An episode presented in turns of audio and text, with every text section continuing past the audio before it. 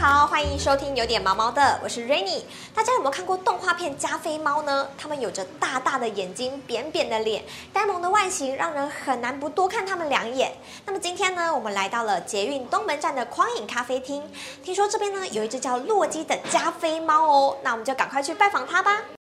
哎，店长你好。Hello, Rainy，你好。好，这就是洛基吗？对，它就是洛基本猫了，哇，它的脸真的很扁呢。真的。那听说这家店还有另外一只猫咪，对不对？是的，我们还有另外一只英国短毛猫，叫做索尔。其实我这是第一次这么近距离看到加菲猫。是，所以相信很多观众朋友都跟我一样，对于这种品种的猫咪呢，也是有一些疑问。那待会呢，就麻烦店长一一为我们解答喽。可以的，没问题。首先想要请教一下店长，你觉得加菲猫它们是一种什么样的猫咪呢？可以用一句话来形容吗？它们就是温柔好呆，它们平常看起来就是呆呆的，但是在跟其他相对陌生猫咪的相处上会比较和缓。就比如说像猫咪跟比较不熟的猫咪接触的时候，会产生一些比较极端的反应。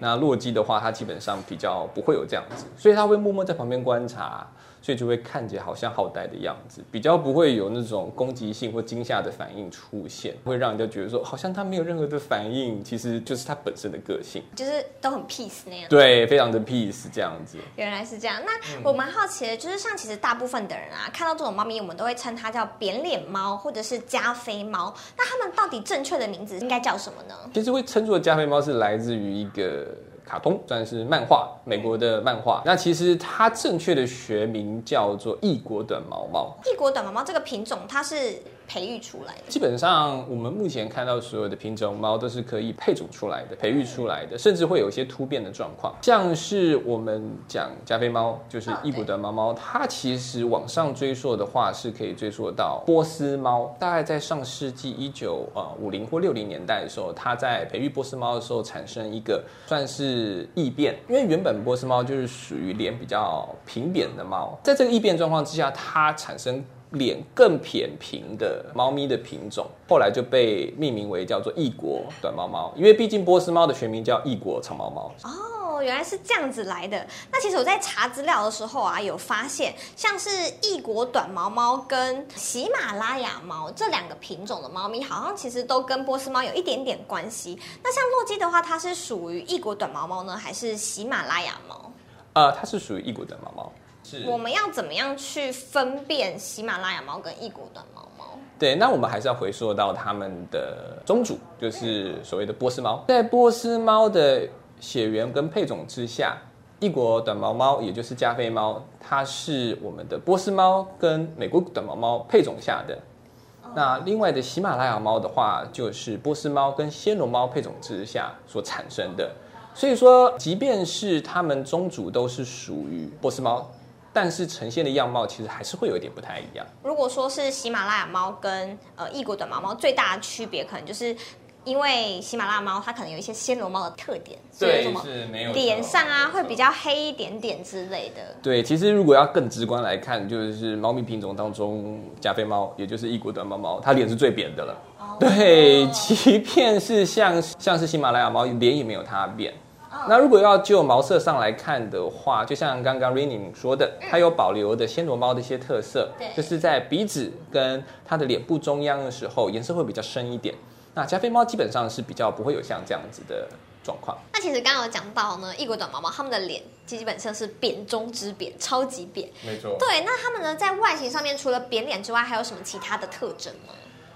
基本上，呃，如果在麦斯肯出现之前，它的腿就是数一数二的短，但是不会像麦斯肯到最短，它就是圆滚滚的身材，就是一般的猫会有一些修长，对，看它们的脸是那种有点偏国字脸的那种宽宽的感觉。嗯是是。好，那除了呢，就是外形上面的一些特征之外啊，它们的个性有没有哪些比较特别的地方呢？其实它最特别的地方就是它非常有好奇心，虽然看不出来，就像我们刚刚讲的，他就是温柔好呆。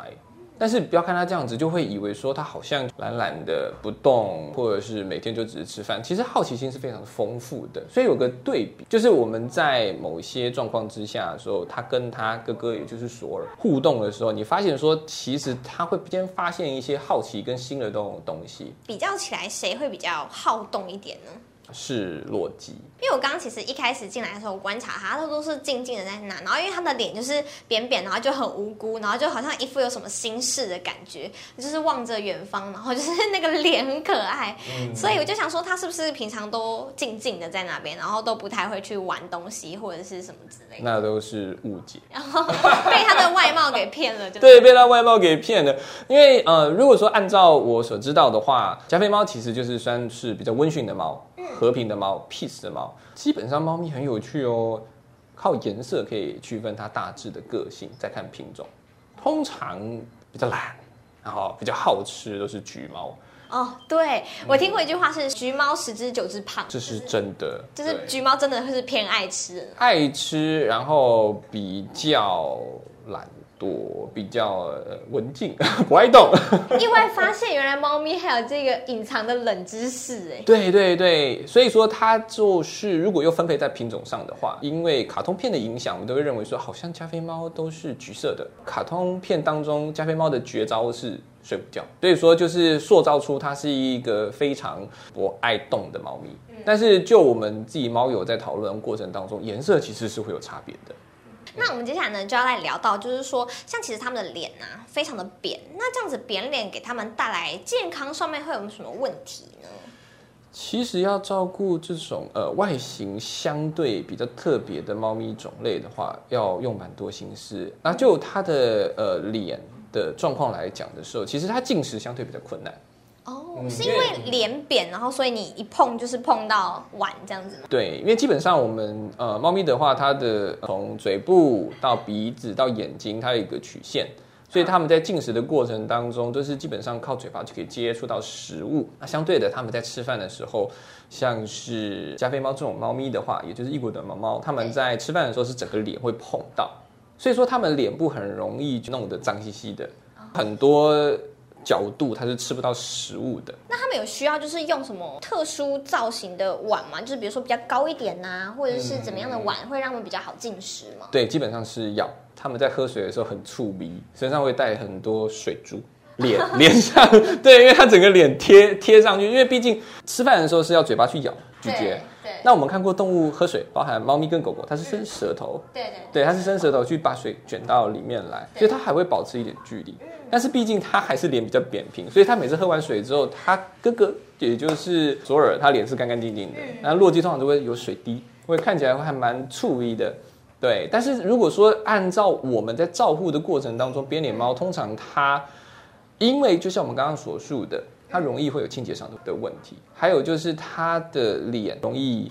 感染，所以在清洁的部分是主要及时，比如说用完餐之后帮他洗洗脸，擦一擦，避免到是这些脏污长时间停留到他的脸上，甚至碰到眼睛造成刺激。因为毕竟我们都知道，眼睛还有呼吸道是相对比较脆弱的器官。在查资料的时候发现，像是他们其实下巴的部分是不是比较短一点点？所以好像有些是会有咬合不正吗？还是类似那一种问题？哦，对，其实是会有的，但是这个东西从小到大就会看得到。哦，所以如果它本身有咬合不正的问题，它小时候就可以发现了。对，因为毕竟呃，这个东西是的确是在这个猫咪品种当中是会比较频繁出现的。嗯。但是因为现在的包含医疗，嗯嗯，包含饲主照顾的用心都是相对会比较好。所以说它是可以克服的，要不然在以前的话，可能他们在相对小猫的时候，他们的致死率会比较高一点。而且我在查资料的时候还有发现，因为它们的头好像是不是偏大一点点，所以好像就是有一些猫咪在生异国短毛猫的时候，难产的几率会比较高一点。这是有听闻，造成说他们在幼猫的时候出生率会比较低一点。但是我们呃也知道说现在的话，包含饲主或是包含医疗都会比较进步，这种东西会会比其他猫咪多，但是不会造成说它们的本身这个品种上或延续上的困难这样子。那呢，在照顾像异国的毛毛这类的猫咪的话呢，他们平常有没有需要特别注意哪些地方？除了刚刚你刚刚说的就是脸部的清洁之外啊，还有没有哪些地方是需要特别留意的呢？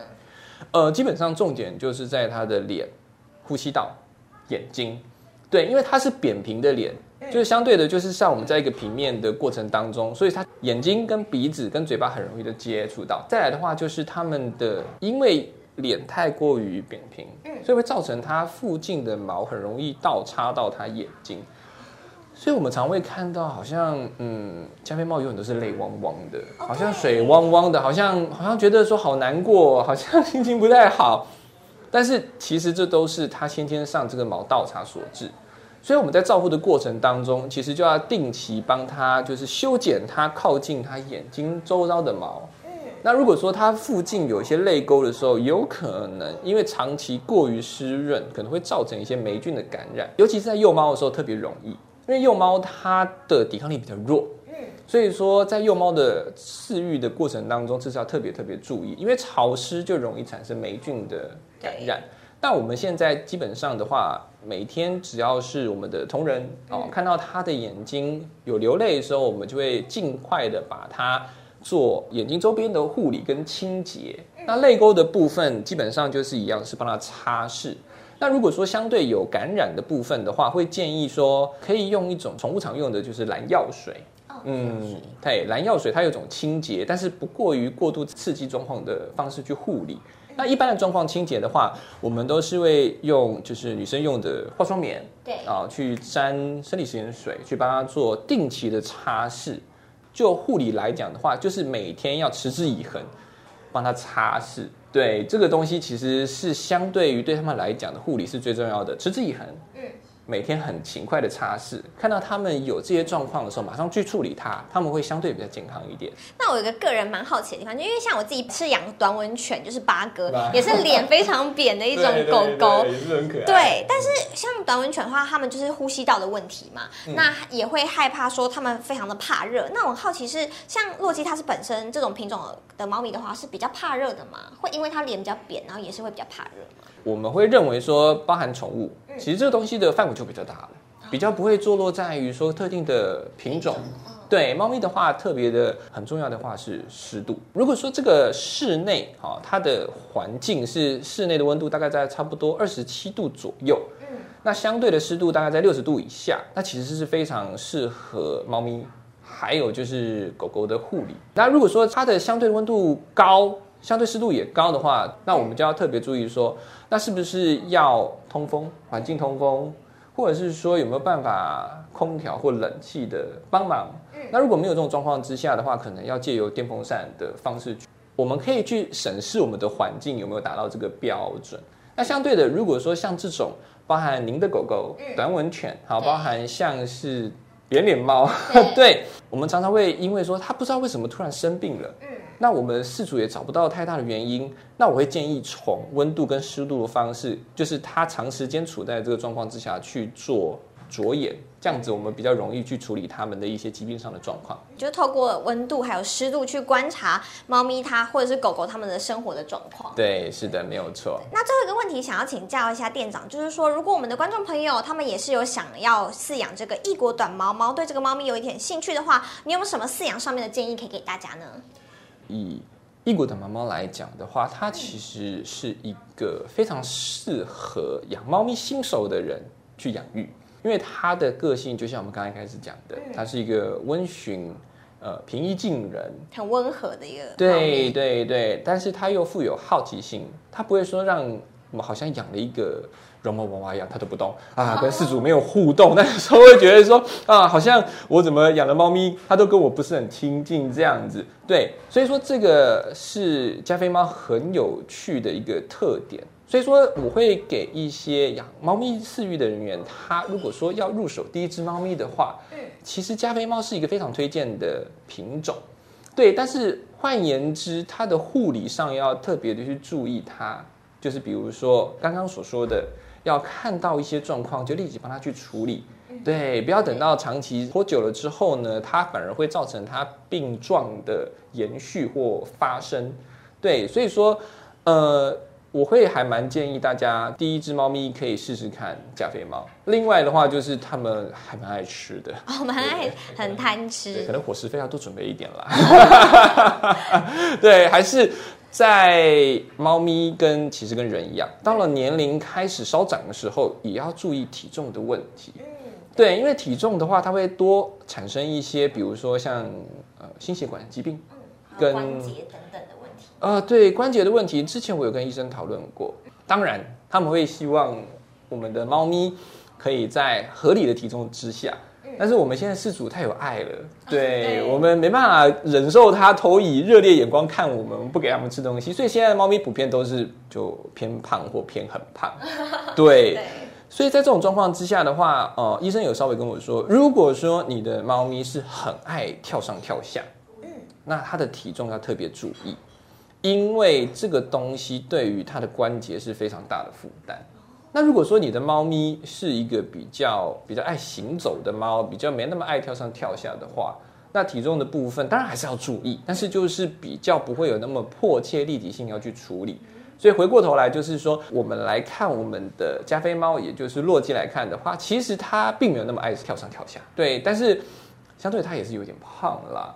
所以之后我们在于它慢慢开始进入壮年的时候，我们会开始注意它的体重。那也是跟有心想要饲育它们的饲主稍微告知一下，跟呼吁一下，体重也是很重要的。谢谢呢店长的分享。所以大家呢记得，就是如果你想要饲养这个异国短毛猫的话，包括它日常的护理，然后以及这个如果你是饲养环境的部分的话，湿度、温度也是非常的重要，还有它们的体重也要记得要控制住。真的不要因为看他们觉得好像好可爱哦，圆圆的很可爱，呃，我也是那么觉得圆圆的很可爱，但是还是为了他们好，要稍微的节制一下。对，那今天谢谢店长的分享，节目呢就到这边告一个段落，感谢大家的收看。如果你喜欢我们的影片的话，记得按赞、订阅还有分享。我们每周一呢都会更新新片，那记得给五星好评哦。我们下次再见，大家拜拜。拜拜，谢谢，拜拜。